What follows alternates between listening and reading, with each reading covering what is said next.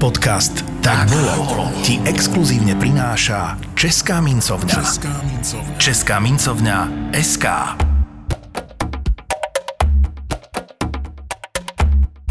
Starovekej Mezopotámii a v príslušných civilizáciách bolo pomerne bežné učenie a ľudia boli v tomto dosť kreatívni. Naozaj e, sťahovanie z kože, odrezávanie nôh, e, ja neviem, pier, nosa, uší, toto bol pomerne dosť veľký štandard, dokonca teda vytrhávanie alebo, alebo vyrezávanie srdca z tela samozrejme zažíva.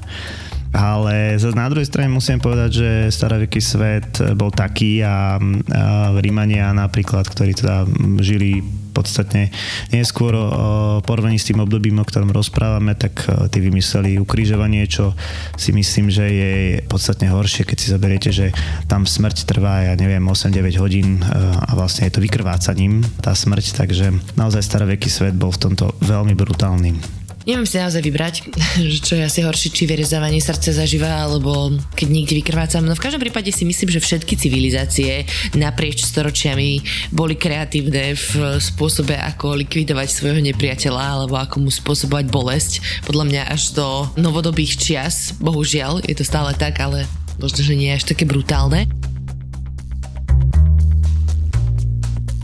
Juraj, začal si hovoriť o nejakom období, kde sme naozaj veľmi, veľmi hlboko v histórii, tak si teraz usaďme taký, že čas a priestor, o ktorom sa budeme dnes rozprávať. Ak by som mal zasadiť teda Mezopotamiu do dnešného priestoru, tak je to oblasť dnešného najmä Iraku a samozrejme aj Kuwaitu, keďže vlastne siahala až ku Perskému zálivu, čiže je to oblasť dvoch veľkých riek, Eufratu a Tigrisu, to si myslím, že je všeobecne známe, aj, mm-hmm. aj tá Mezopotamia, ten názov Mezopotamia pochádza z toho... To zazvoní aj niekomu, kto nedával pozor na dejepise. Áno, a je to akože samozrejme odvodené to medziriečie, čiže proste územie medzi dvoma riekami, aj keď e, samozrejme e, tá oblasť siahala až do dnešnej Sýrie, Turecka, Jordánska, no a v období, kedy budeme rozprávať, kedy tu už boli väčšie ríše, tak tie budú siahať až do Egypta a do dnešného Iránu samozrejme. No a teda hovoríme o období tzv. vzniku civilizácie, tak trošku si viacej vysvetlíme, hej, že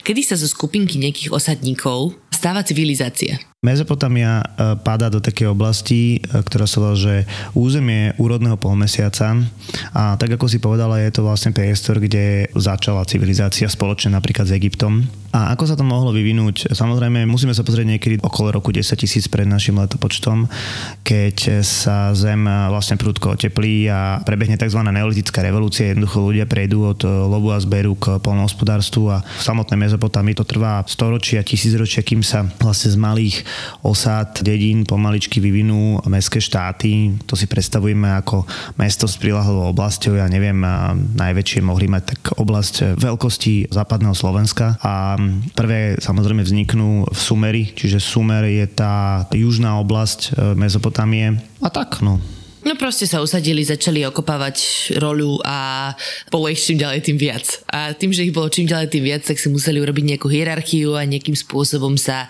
ako keby začlenovať alebo začať ovplyvňovať, hej? Presne tak, to bolo dôležité, že máme tam zaznamenanú nejakú potopu sveta, to znamená pri stavbe nejakých e, kanálov zavlažovacieho alebo vlastne protipovodňových bolo treba organizáciu práce, zároveň takisto prišlo k objavu kovov, to znamená, že začnú sa nám profilovať remeslá, s tým e, súvisí e, vlastne vznik obchodu. No a popri tom sa vyvíja náboženstvo, takže sa nám vytvára nejaká skupina kňazov, ktorí z počiatku budú takí akože dominantní a časom sa takisto vyprofiluje skupina vojakov, z ktorých vyjde nejaká vládnúca vrstva, respektíve nejaký král, hej. Nazvime ho mm. kráľom, bude to nejaký vládca. Aj počas Mezopotamie dá sa povedať, že stále to náboženstvo malo spojenie s prírodou, hej, čiže áno, keď hovoríš o veľkej potope, tak nejaký boh e, zoslal potopu hnevu, alebo proste keď začalo pršať a hrmieť, tak si to vysvetľovali ako nejaký boží hnev. No však to ako všetky iné takéto prvé ranné náboženstva. Áno, tá potopa sveta sa nachádza naozaj vo všetkých tých e, prvých náboženstvách, ale treba povedať, že v skutočnosti došlo k nejakému zmene počasia a archeologické vykopávky to dokazujú, že došlo k nejakým záplavám. Možno to boli teda naozaj pravidelné záplavy. Samozrejme objavuje sa to aj v tom náboženstve, ale pre nás je dôležité to, že to rozhýbalo tých ľudí k nejakej aktivite, nejakej organizovanej aktivite. Ty už si spomenul teda taký názov národa Sumery a dajme tomu, že sa objavujú okolo roku 4000 pred našim letopočtom a teda združujú sa do tých väčších miest, vznikajú tie prvé mestské štáty ako napríklad Ur, Uruk, Larsa alebo Eridu. No a oni samozrejme sa boria s nejakým systémom, ktorý potrebujú a, mať spísaný a teda dostávame sa k nejakým prvým vynálezom. To, na čo ty narážaš, je samozrejme vynález písma, klínového písma. Dôvod, prečo to vlastne potrebujú, sú ekonomické záznamy. V tom čase existuje pomerne primitívny spôsob hospodárenia, kedy sa naozaj produkcia celej oblasti skladuje na jednom mieste, no a aby nenastal nejaký chaos, respektíve aby bol poriadok, tak sú nutné e, ekonomické záznamy a práve preto to sa vyvinie práve to písmo. Ono bude mať samozrejme nejaký taký akože vývoj. Na začiatku to bude len obrázkové písmo, neskôr sa stane vyslovene tým klínovým, ktoré je dnes známe a vieme ho rozluštiť. A ja ešte k tomu, čo si povedala, okolo roku 4000 sa objavujú sumery. Pravdepodobne naozaj prišli niekde z mora, pretože v tých e, prvých názvoch je pomerne dosť odkazov na more, na lode a niečo, čo súvisí s vodou. Okrem klinového písma teda vynašli aj rôzne iné dôležité veci, ktoré používame až do dnes, ako napríklad koleso, na to ako ano. prišlo.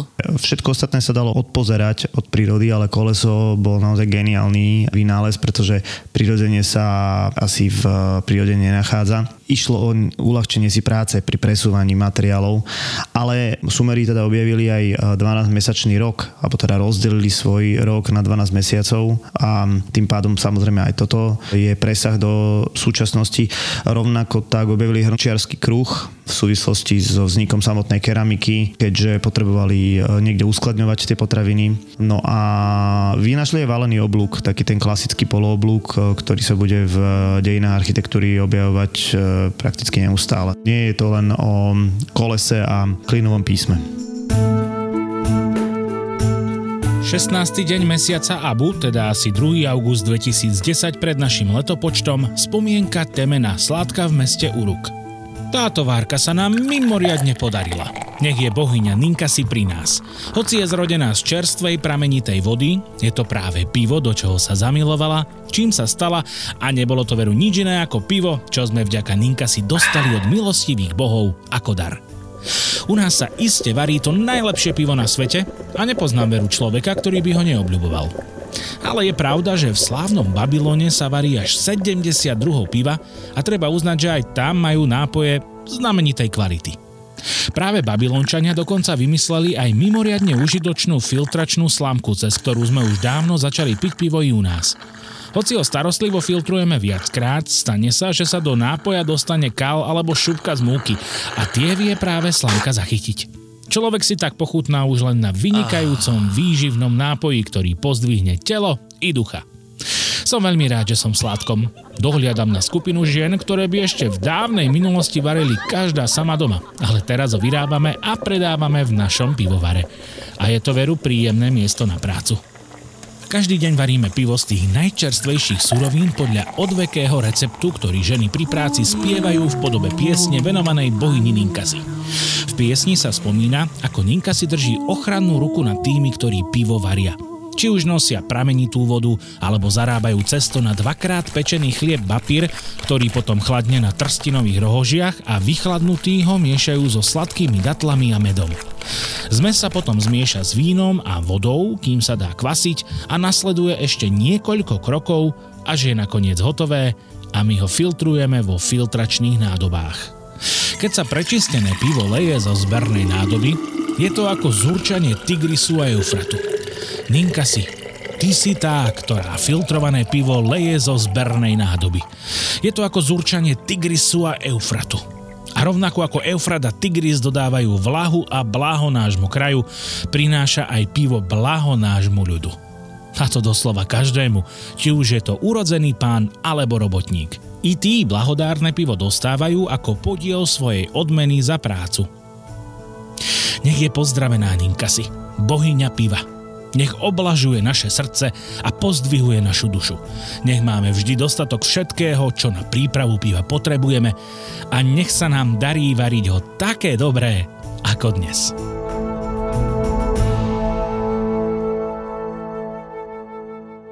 Keď hovoríš o tom hrnčiarstve, tak, tak vlastne aj to klinové písmo, oni väčšinou si zapísali na také hlinené tabuľky. Čo sa mi veľmi páči, tak boli recyklovateľné, teda že niečo vyškrapkali tam tým klinovým písmom a potom si to rozmysleli a vlastne iba to pretrli vodou a na tej hline sa to zmazalo a mohli to ako keby znova, znova používať. No a na takýchto tabuľkách presne sa nám zachovala jedna z prvých písomností vôbec v histórii ľudstva a to je epos o Gilgamešovi. Tie tabuľky, ktoré sa našli, sú z takého novodobejšieho obdobia, ale archeológovia zistili, že vlastne predlohy sa datujú až do nejakého roku 2000 pred našim letopočtom. Asi aj staršie sú. Naozaj rozprávajú o Gilgamešovi, čo teda historici tvrdia, že bola historická žijúca osobnosť, král mesta Uruku a v jednom čase asi najvýznamnejšom meste tejto oblasti. Gilgameš tu mal postaviť hradby, ktoré samotní Uručenia nazývali Gilgamešovými hradbami. Inak teda Uruk bol mesto, ktoré by sa mohli označiť za prvé mesto sveta. Mohlo mať až 40 tisíc obyvateľov a stál tu teda známy Zikurat, to je tiež nutné povedať, Zikuraty boli centra kultúry, náboženstva, politiky a aj hospodárstva v každom z tých sumerských miest. Boli to také stupňovité veže, na vrchole ktorých bol chrám zasvetený konkrétnemu bohovi. No a práve tento urucký Zikurat, tak ten je naozaj veľmi dôležitý, pretože sa nám z časti zachoval a bol dominantou naozaj celej tej oblasti, by som povedal. No. Koľko to mohlo mať až po schodí, tie Zikuraty? Tie najväčšie mali 7, záviselo od tých levelov. Tieto mesta, mestské štáty, ktoré sme spomínali, tak Uruk ich postupom času nejakým spôsobom začne ovládať a ako keby sa formuje nejaká prvá ríša, ktorá sa volá Akadská ríša. Prvý zjednotiteľ bol kráľ Sargon I.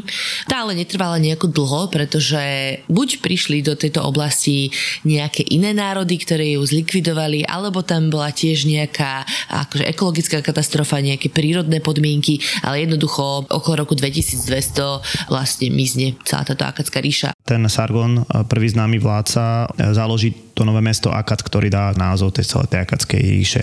Predtým to fungovalo tak, že vlastne celá tá oblasť nebola nejakým spôsobom zjednotená, takže naozaj táto Akadská ríša je prvá taká známa, ktorá zjednotila tie mesta. Ano. Dostávame sa do tzv. starobabylonskej ríše okolo roku 1800 pred našim letopočtom. Tam má kde centrum? Babylon vlastne sa nachádzal v takej tej strednej časti Mezopotamie, čiže povedzme oblasť dnešného Bagdadu.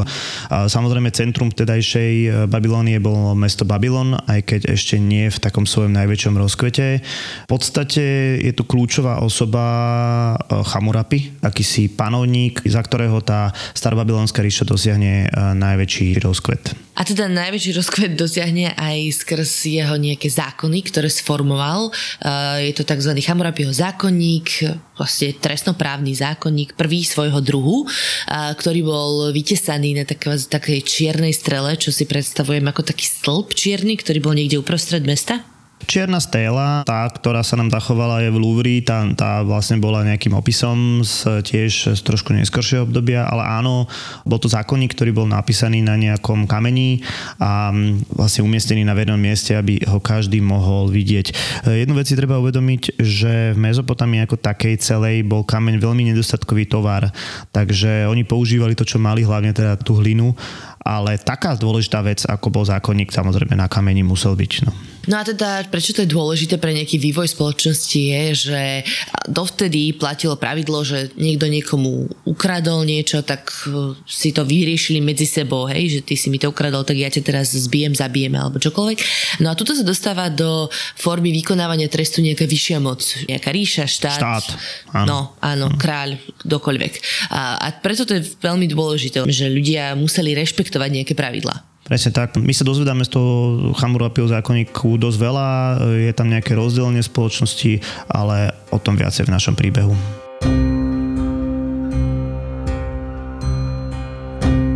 Tretí deň mesiaca Simanu, teda asi 18. máj 1760 pred Kristom, spomienka o Marosi, manželky lekára Lakmua. Som kráľom, ktorý vládne, kráľom miest. Moje slová dobre zvažujte, nikto nie je tak múdry ako ja. Nech utláčaní majúci súdny spor prídu a postavia sa pred podobizeň svojho kráľa spravodlivosti. Nech si prečítajú zápis a presne pochopia moje slová. Zápis im ich prípad vysvetlí, zistia, čo je správne a ich srdcia sa potešia, takže rieknú Chamurapi je vládca, ktorý je otcom svojich poddaných. Píše sa na vysokej stéle z čierneho dioritu, ktorá stojí uprostred Babylonu a obsahuje 282 zákonov, podľa ktorých sa budeme odteraz riadiť pri súdnych sporoch. Podľa zákona sa obyvateľia rozdeľujú na tri skupiny, podľa ktorých je vymeriavaný aj trest za porušenie zákona. Pre nás, avilov, bohatých členov z privilegovanej vrstvy, sú tresty prísne, riešené formou odvety – Mužkéni, slobodní obyvatelia, dostávajú pokuty. Prehrešky otrokov sú riešené tiež formou pokuty, ktorú ale platia ich právoplatní páni. Zákony nikoho nezvýhodňujú. Ak napríklad človek niekoho oslepí, bude sám oslepený. Ak človek inému občanovi zlomí ruku, bude zlomená ruka aj jemu. V prípade, že sa nejaký zlodej vláme do domu, trestom bude smrť a jeho mŕtvola bude vyvesená pred dvere daného domu. A čo som veľmi rada, náš vladár myslí aj na lekárov, ktorí liečia ľudí, ako je môj drahý Lakmu. Môj dobrý muž je poctivý a hoci je váženým občanom a vôbec by sa nemusel trápiť napríklad životmi otrokov, záleží mu aj na nich. Stalo sa napríklad, že za ním prišiel ctihodný občan Duzy, ktorému ochorel otrok a Lakmu ho liečil. Keď otrok do pár dní umrel, bohovia vedia na akú príčinu, Lakmu, hoci nemusel, kúpil Duzimu nového otroka, aby mu škodu nahradil. Ďalší lekári ani z polovice takých šikovní ako Lakmu, treba z Gaga alebo Igigi, by sa ani v najmenšom neunúvali kupovaním nového otroka. Povedali by pánovi Duzimu, že nuž, keď umrel, tak umrel, neskoro si za mnou prišiel, nedalo sa už nič robiť, hoci som sa usiloval, ako som vedel. Dnes by otroka musel nahradiť, lebo aj na lekárske povolanie sa vzťahuje zákon. Paragrafy 215 až 218 hovoria, že ak lekár vykoná na právoplatnom občanovi bronzovým nožom zložitú operáciu a občana vylieči alebo bronzovým nožom otvorí nádor na obočí a vylieči tak oko občana, dostane 10 šekelov. Ak takto vylieči mužkéna, dostane 5 šekelov striebra. Ak vylieči otroka, zaplatí pán otroka lekárovi 2 šekely striebra. Ak lekár vykoná na slobodnom občanovi zložitú operáciu bronzovým nožom a spôsobí smrť občana, alebo otvorí nožom nádor na obočí a zmrzačí pritom oko občana, useknú mu ruku. Táto starobabylonská ríša teda tiež zanikla pod nájazdom e, nejakých iných kmeňov, čiže sa presávame opäť do ďalšieho bodu a to je Novoasýrska ríša, približne rok 1000 pred našim letopočtom. A to je taká zaujímavá, už sme ich načrtli v úvode tých Asírčanov, že oni boli naozaj veľmi brutálni a hovorí sa o nich vo veľkom aj v Biblii, najmä preto, že boli takí brutálni, tak ja neviem, je to, je to aj naozaj dokázateľné na základe historických faktov? Dnešní historici, alebo teda historici 20. storočia, tak ako aby som bol presnejší, trošku popravili tie biblické tvrdenia. Naozaj Asirčania, a ja si pamätám ešte na základnej škole, keď sme sa učili, tak o Asirčanoch ako veľmi brutálnych e, vojakoch a, a proste ľuďoch, ktorí otročovali celé národy. Historici tvrdia, že to nebolo až také niečo mimoriadné, alebo respektíve bolo to porovnateľné s, najmä tomu objavovaním Ameriky a s tým násilím, ktorý tam predvádzali Európania. Asi je to tak, že zle povedané, že by to bolo mimoriadne. Ono to bolo násilie, násilie, veľké násilie, ale vzhľadom na uh, ľudské dejiny asi to bol štandard, bohužiaľ. No. No a teda problematické bolo najmä to presúvanie národov, že oni prišli na nejaké miesto, ktoré vyplienili a nie, že by sa snažili tých ľudí asimilovať, ale oni ich zobrali a presunuli kam potrebovali, nie? Áno, to súvisí s tým, že Asýria teda leží na severe tej Mezopotámie, no a keď vznikla teda tá nová asýrska ríša, tak bude to vlastne prvá taká skutočná veľká ríša, ktorá bude zasahovať aj do oblasti mimo Mezopotámie, čiže do oblasti, dajme tomu, Fenície, Palestíny a neskôr aj na opačnú stranu, čiže do dnešného Iránu, do Núbie, no a dostane sa aj do Egypta. Oni budú musieť tieto podmenené národy nejakým spôsobom využívať a preto dôjde k naozaj k veľkým presunom. Podľa niektorých čísiel sa uvádza až cez 4 milióny ľudí, ktorí dokážu presunúť. Niekedy to bolo za trest, že vlastne presúvali z centra na perifériu. Naopak niekedy to bolo, že bola presúvaná elita z tých dobitých oblastí do centra. A potom samozrejme využívali týchto ľudí na, najmä tomu na správu alebo na niečo, čo potrebovali. Aké bolo centrum tejto ríše? Už sme si povedali, že na juhu to vtedy bolo teda Uruk, potom Babylon, tak Asírčania mali kde centrum? Tu tých centier bolo viacej, na začiatku tu bol Ašúr, ale z nášho hľadiska je asi najznámejšie mesto Ninive. Bolo naozaj že veľké mesto, naozaj niekoľko sto tisíc ľudí tu žilo a bola tu tá legendárna knižnica v Ninive, takže to bolo naozaj kultúrne centrum. No a potom sa objavujú aj ďalšie mesta. Mimochodom teda bude to aj Babylon, ale Babylon bude ako keby takou, takým cudzím mestom, ktorý bude musieť, dajme tomu, platiť nejaké výpalné.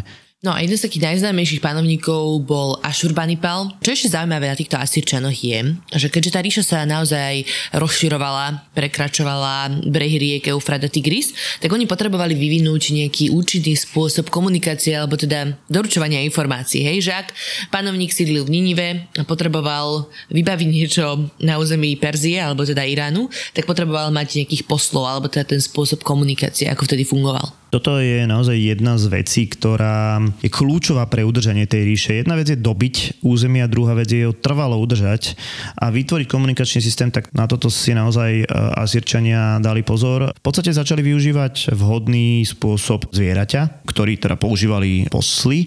Boli to vlastne mulice, ktoré boli do toho teplého a suchého prostredia pomerne hodné, pretože boli to vytrvalé a zároveň teda kontinuálne celkom rýchle tvory. Zároveň asýrsky štát, bo teda tá novoasijská ríša udržávala celkom dobre cesty a vytvorila taký systém akýchsi stajní alebo akýchsi proste bodov, kde sa tí posly striedali. To znamená, že jeden ten posol došiel do toho bodu a odtiaľ vyrážal ďalší, tým pádom e, nebol unavený, bol čerstvý, oddychnutý, zviera bolo oddychnuté a to bolo naozaj dosť efektívne, keď si zoberieme, že v rámci tej novoasírskej ríše dokázal ten posol dôjsť z tej hranice do centra, čo je asi 700 km za 5 dní, hej. Ale treba si uvedomiť, že bolo treba prekročiť veľké toky riek, hej. Tam neboli mosty alebo niečo podobné, že máte teraz diálničnú estakádu, ktorá proste krásne preklenie nejakú geografickú e, prekažku. No, mali už tie oblé oblúky ako keby vynájdené. No a to neznamená teraz, že boli e, schopní preklenúť, ja neviem, 200 metrovú rieku niekde, kde naozaj bola nejaká rozvetvená, hej. Takže celkom to bol výkon prekonať takú veľkú vzdialenosť na pomerne naozaj krátky čas boli na to trénovaní ľudia, akože špeciálna škola pre poslov, alebo čo, že tuto sa učili plávať cez rieku, tu sa učili poháňať tak... mulicu? Plávať, no tak ty si musel tú ulicu previesť v nejakom bode, hej, čiže povedzme, že bol niekde nejaký brod, no ale boli to ľudia, ktorí mali ako vytrvalosť. E, to znamená, že väčšinou to teda boli vojaci, muži, hej, ale museli to byť ľudia, ktorí vedeli kadia lísť, napriek tomu, že tá cesta proste niekde bola, tak niekde nebola, tak um, ten posol proste vedel, kde sa má napiť medzi tými stanicami, hej, dajme tomu, kadiaľ má ísť, kadiaľ je lepšie ísť, čiže potreboval nejaký skill. Naozaj my sme v období, kedy tá nová asierská ríša vymyslela prvýkrát niečo takéto a tie ostatné ríše, ktoré prídu po nej, to budú ako keby kopírovať. Tú myšlienku toho, že vlastne musíte to udržiavať informačne, lebo keď vypukne tá revolúcia, revolúcia, nejaké povstanie proste v nejakej lokálnej oblasti na okraji, tak vy keď ju chcete potlačiť, tak potrebujete tam tú armádu poslať. A to si potom zoberú aj ďalšie ríše, ktoré prídu po nej, či, či to budú Peržania, ale konec koncov aj Rímania, aj stredoveké ríše, proste ríša Karola Veľkého potrebovala nejakých poslov, ktorí budú tie pohraničné oblasti informovať alebo budú spojením. Ako dlho teda Asirčania vydržali, kým ich prišli napadnúť nejaké iné národy SDdu? Tak asi 300 rokov to vydrží, hej, to znamená, že tak ako si povedala od 10. storočia do konca 7. storočia, potom tú štandardu prevezmu Babylončania, alebo vznikne tzv. novobabylonská ríša. Čiže to centrum sa opäť presunie trošku na juh a Babylon v tomto čase sa stane takým tým legendárnym eh, Babylonom a vznikne tzv. novobabylonská ríša. Ona nebude trvať dlho, v podstate ani 100 rokov Treba ale povedať, v najväčšom rozkvete bude zaberať Irak, Sýriu, opäť časť Turecka, takže to bude naozaj veľká ríša. Keď hovoríš teda o tom meste Babylon, tak si ho trošku predstavme. Jasné, že dominoval mu nejaký zikurat, táto babylonská väža. Potom sme tam mali obrovský systém brán vstupných. A jeden z takých najznámejších je Ištarina brána, to je taká tá modrá, krásne zdobená brána, a ktorá sa už stále teda v Babylone nachádzajú, celú ju presnuli do muzea v Berlíne. Berlíne. Ale teda pokiaľ viem, tak v Babylone sa stále nachádza jej kópia, ktorú tam dal Menšia. vybudovať Saddam Hussein tak, aby sme boli v obraze, tak tá Ištarina brána ona nebola bránou do mesta, hej. to bola vlastne brána na takej náboženskej ceste. A tak ako si povedala, tak e, polovičná verzia je tam dnes. Ale Babylon e, naozaj v tomto čase môže mať až milión obyvateľov a môžem povedať, že to bolo teda najväčšie mesto vtedajšieho sveta dovolím si tvrdiť. Bol tu naozaj veľmi premyslený systém vonkajších vnútorných hradieb, ktoré boli znovu vybudované naozaj v tých 80. rokoch 20. storočia, čiže dnes, keď pojete do Babylonu, je to samozrejme už chránené UNESCO, ale je to ako keby postavené na novo, aj keď niektoré časti sa nám zachovali. Boli tu používané pálené tehly, to je dôležitá vec, ktoré boli zlepované smolou a to naozaj dodnes drží.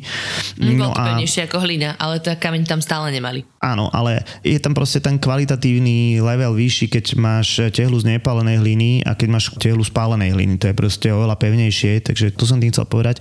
No a bol tu naozaj veľký systém brán a medzi tým sa nachádzala vodná priekopa, respektíve akýsi vodný kanál, ktorý takisto zabezpečoval spojenie s vodou, hej, čiže ako komunikačná cesta a zároveň to teda bol aj prísun k pitnej vode. Tak ako si povedal, bol tu jeden z najväčších zikuratov antického sveta. On bol zasvetený zasvetený e, Mardukovi a podľa legend bol naozaj niekoľkokrát zničený a, a znova postavený a Alexander Veľký, keď vlastne prišiel do Babylonu, tak sa rozhodol, že ho znova postaví. V Babylone sa nachádzal jeden z antických divov sveta, vysuté záhrady kráľovny Semiramidy.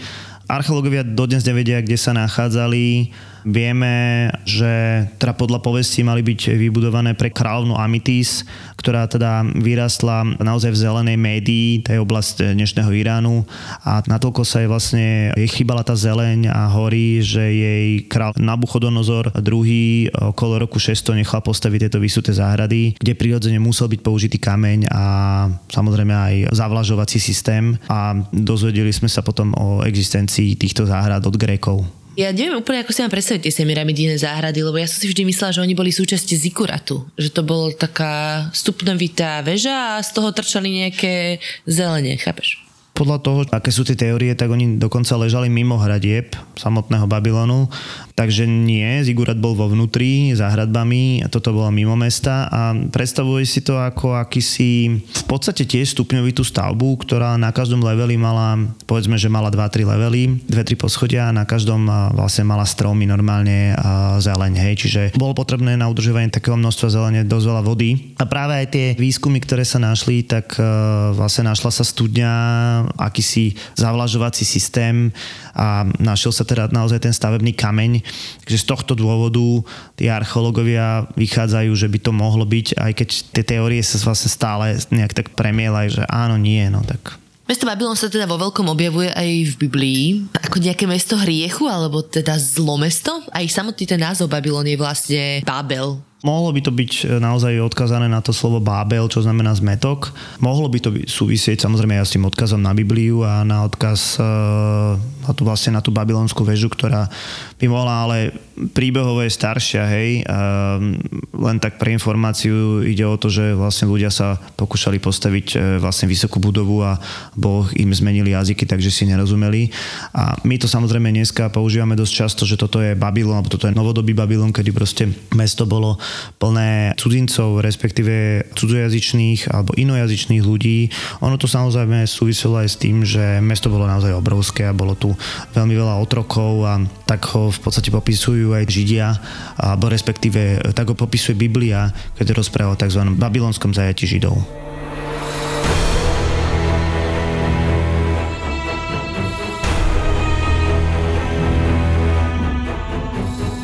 Rok 564 pred Kristom. Spomienka Faviša, syna Fajgelovho. Je to už vyše 20 rokov, čo vojska kráľa Nabuchodonozora vyplienili Jeruzalem. Zborili jeho mocné hradby, aj náš chrám a štvrtinu z jeho vtedajších obyvateľov odvelikli sem, do Babylonu. Hoci je Nabuchodonozor veľkolepý vojvodca, je to netvor a náš ľud k nemu nebude v hĺbke duše pociťovať nič, len nenávisť.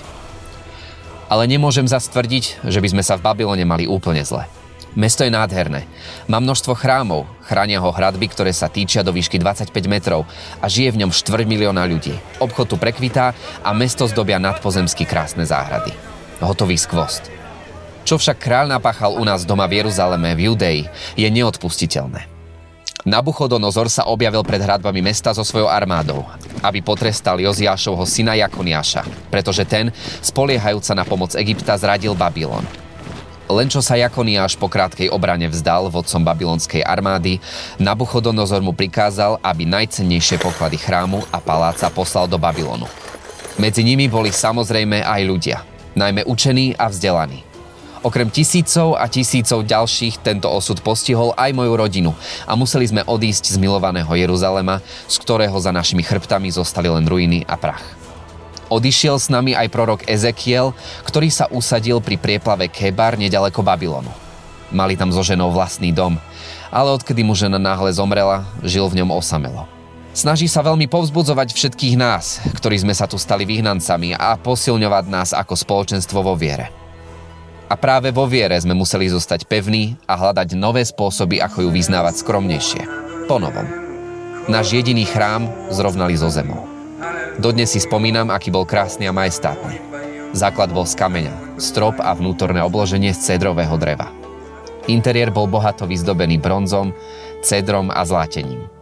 Všade boli ornamenty, ktoré sa ponášali na ľalie a granátové jablka.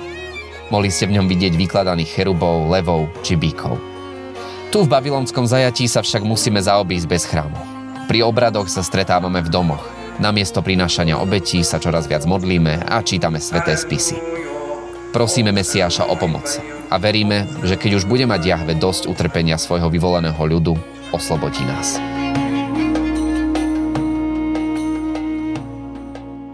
Ja veľmi rada ináč o Babylone rozprávam aj tu v Dubaji, eh, že to je taký novodobý Babylon, lebo tu keď ideš do nákupného centra, tak počuješ naozaj jazyky zo všetkých kútov sveta. Až sa tak aj sedí do toho Blízkeho východu, tak mám pocit, že by to mohlo byť. Keby je nejaká novodobá ríša mezopotámska, tak by to mohlo byť práve tu v Emirátoch. Ale teda rozprávali sme sa o viacerých zaujímavých uh, častiach. Ja už len doplním, že teda tá novobabylonská ríša potom bola obsadená Peržanmi, ktorí teda prišli z tej médie alebo z tej oblasti z východu. Samozrejme potom prišiel Alexander Veľký, Rímania a tak ďalej. Už e, nikdy ako keby Mezopotamia, všetky tie civilizácie, ktoré tam boli, nedosiahli tú slávu, ktorú mali tieto prvé tisícročia pred letopočtom. No a samozrejme potom sa tam dostane Arabská ríša, Arabi, o ktorých sme už mali epizódu v našom podcaste. Keby som sa chcela dozvedieť viacej informácií o práve Mezopotámii, tak kde by som mala hľadať? Momentálne um, je taký historik um, Filip Matišak, on uh, je veľmi predávaný po celom svete, prekladaný samozrejme aj do našeho jazyka a je v podstate na trhu úplne taká novinka, ktorá sa že zabudnuté národy starovekého sveta a naozaj rieši rôzne príklady týchto starovekých národov Musím určite spomenúť aj e, historika Michala Habaja, teda slovenského historika, ktorý sa venuje naozaj oblasti tohto predného východu, dejinám Perzie, dejinám Fenicie. Je to taký e, novodobý Zamarovský a píše podľa mňa veľmi dobre, takže aj on sa predáva u nás a, a keď to uvidíte tú knižku nejakú, tak po nej určite siahnite. Keď si hovoril o tých zabudnutých národoch starovekého sveta, tak myslíš, že to je kvôli tomu, že ako keby potom tak vyšli skrátka voči nejakému Egyptu a Grécku, že to boli také slávnejšie civilizácie a že preto sú zabudnuté? My si pamätáme z tých civilizácií najmä panovníkov, a samozrejme je to preto, lebo to bolo príliš ďaleko, ale pokým ten panovník nespravil niečo veľké, tak uh, my si vlastne na ten národ nejak veľmi nepamätáme. A naozaj tých národov v tej oblasti bolo veľmi veľa, ktorí tam boli proste niekedy až 200, 300, 400 rokov, ako napríklad tí Kasiti, alebo Elamiti, alebo známejší sú Chetiti. Tie národy naozaj znamenali vo svojej dobe veľmi veľa a my naozaj dnes o nich vieme, respektíve bežný človek o nich vie pomerne málo. No. Takže preto zabudnuté, pretože prekryl to najmä Egypt, ktorý je teda sexy kvôli pyramídám a kvôli božstvám a a tá Mezopotamia je nie úplne známa oblasť, keď teda narazíte na artefakty z Mezopotamie aj, aj v Louvre, a, samotnej oblasti, tak naozaj ten Babylon uh, stojí za to. Samozrejme odkazy na toto obdobie uh, sa nachádzajú v Biblii. Nie sú to úplne samozrejme popísané rovnaké príbehy, ale sme si povedali, že priestor a čas sedí na tú Mezopotámiu. Podcast Tak bolo ti exkluzívne prináša Česká mincovňa. Česká mincovňa. Česká mincovňa SK. Tam, keď vidíš akúkoľvek mongolskú ženu, tak má tak chlpaté nohy, ako podľa mňa žiaden slovenský chlap. Potom ona vytiahla vlastne mlieko, ktoré bolo jačie a začala nám polievať kolesa. Uh, what's a goal? To dosť smrad za chvíľu. Prečo by táto pani proste oblieva kolesa mliekom? To je nejaké divné.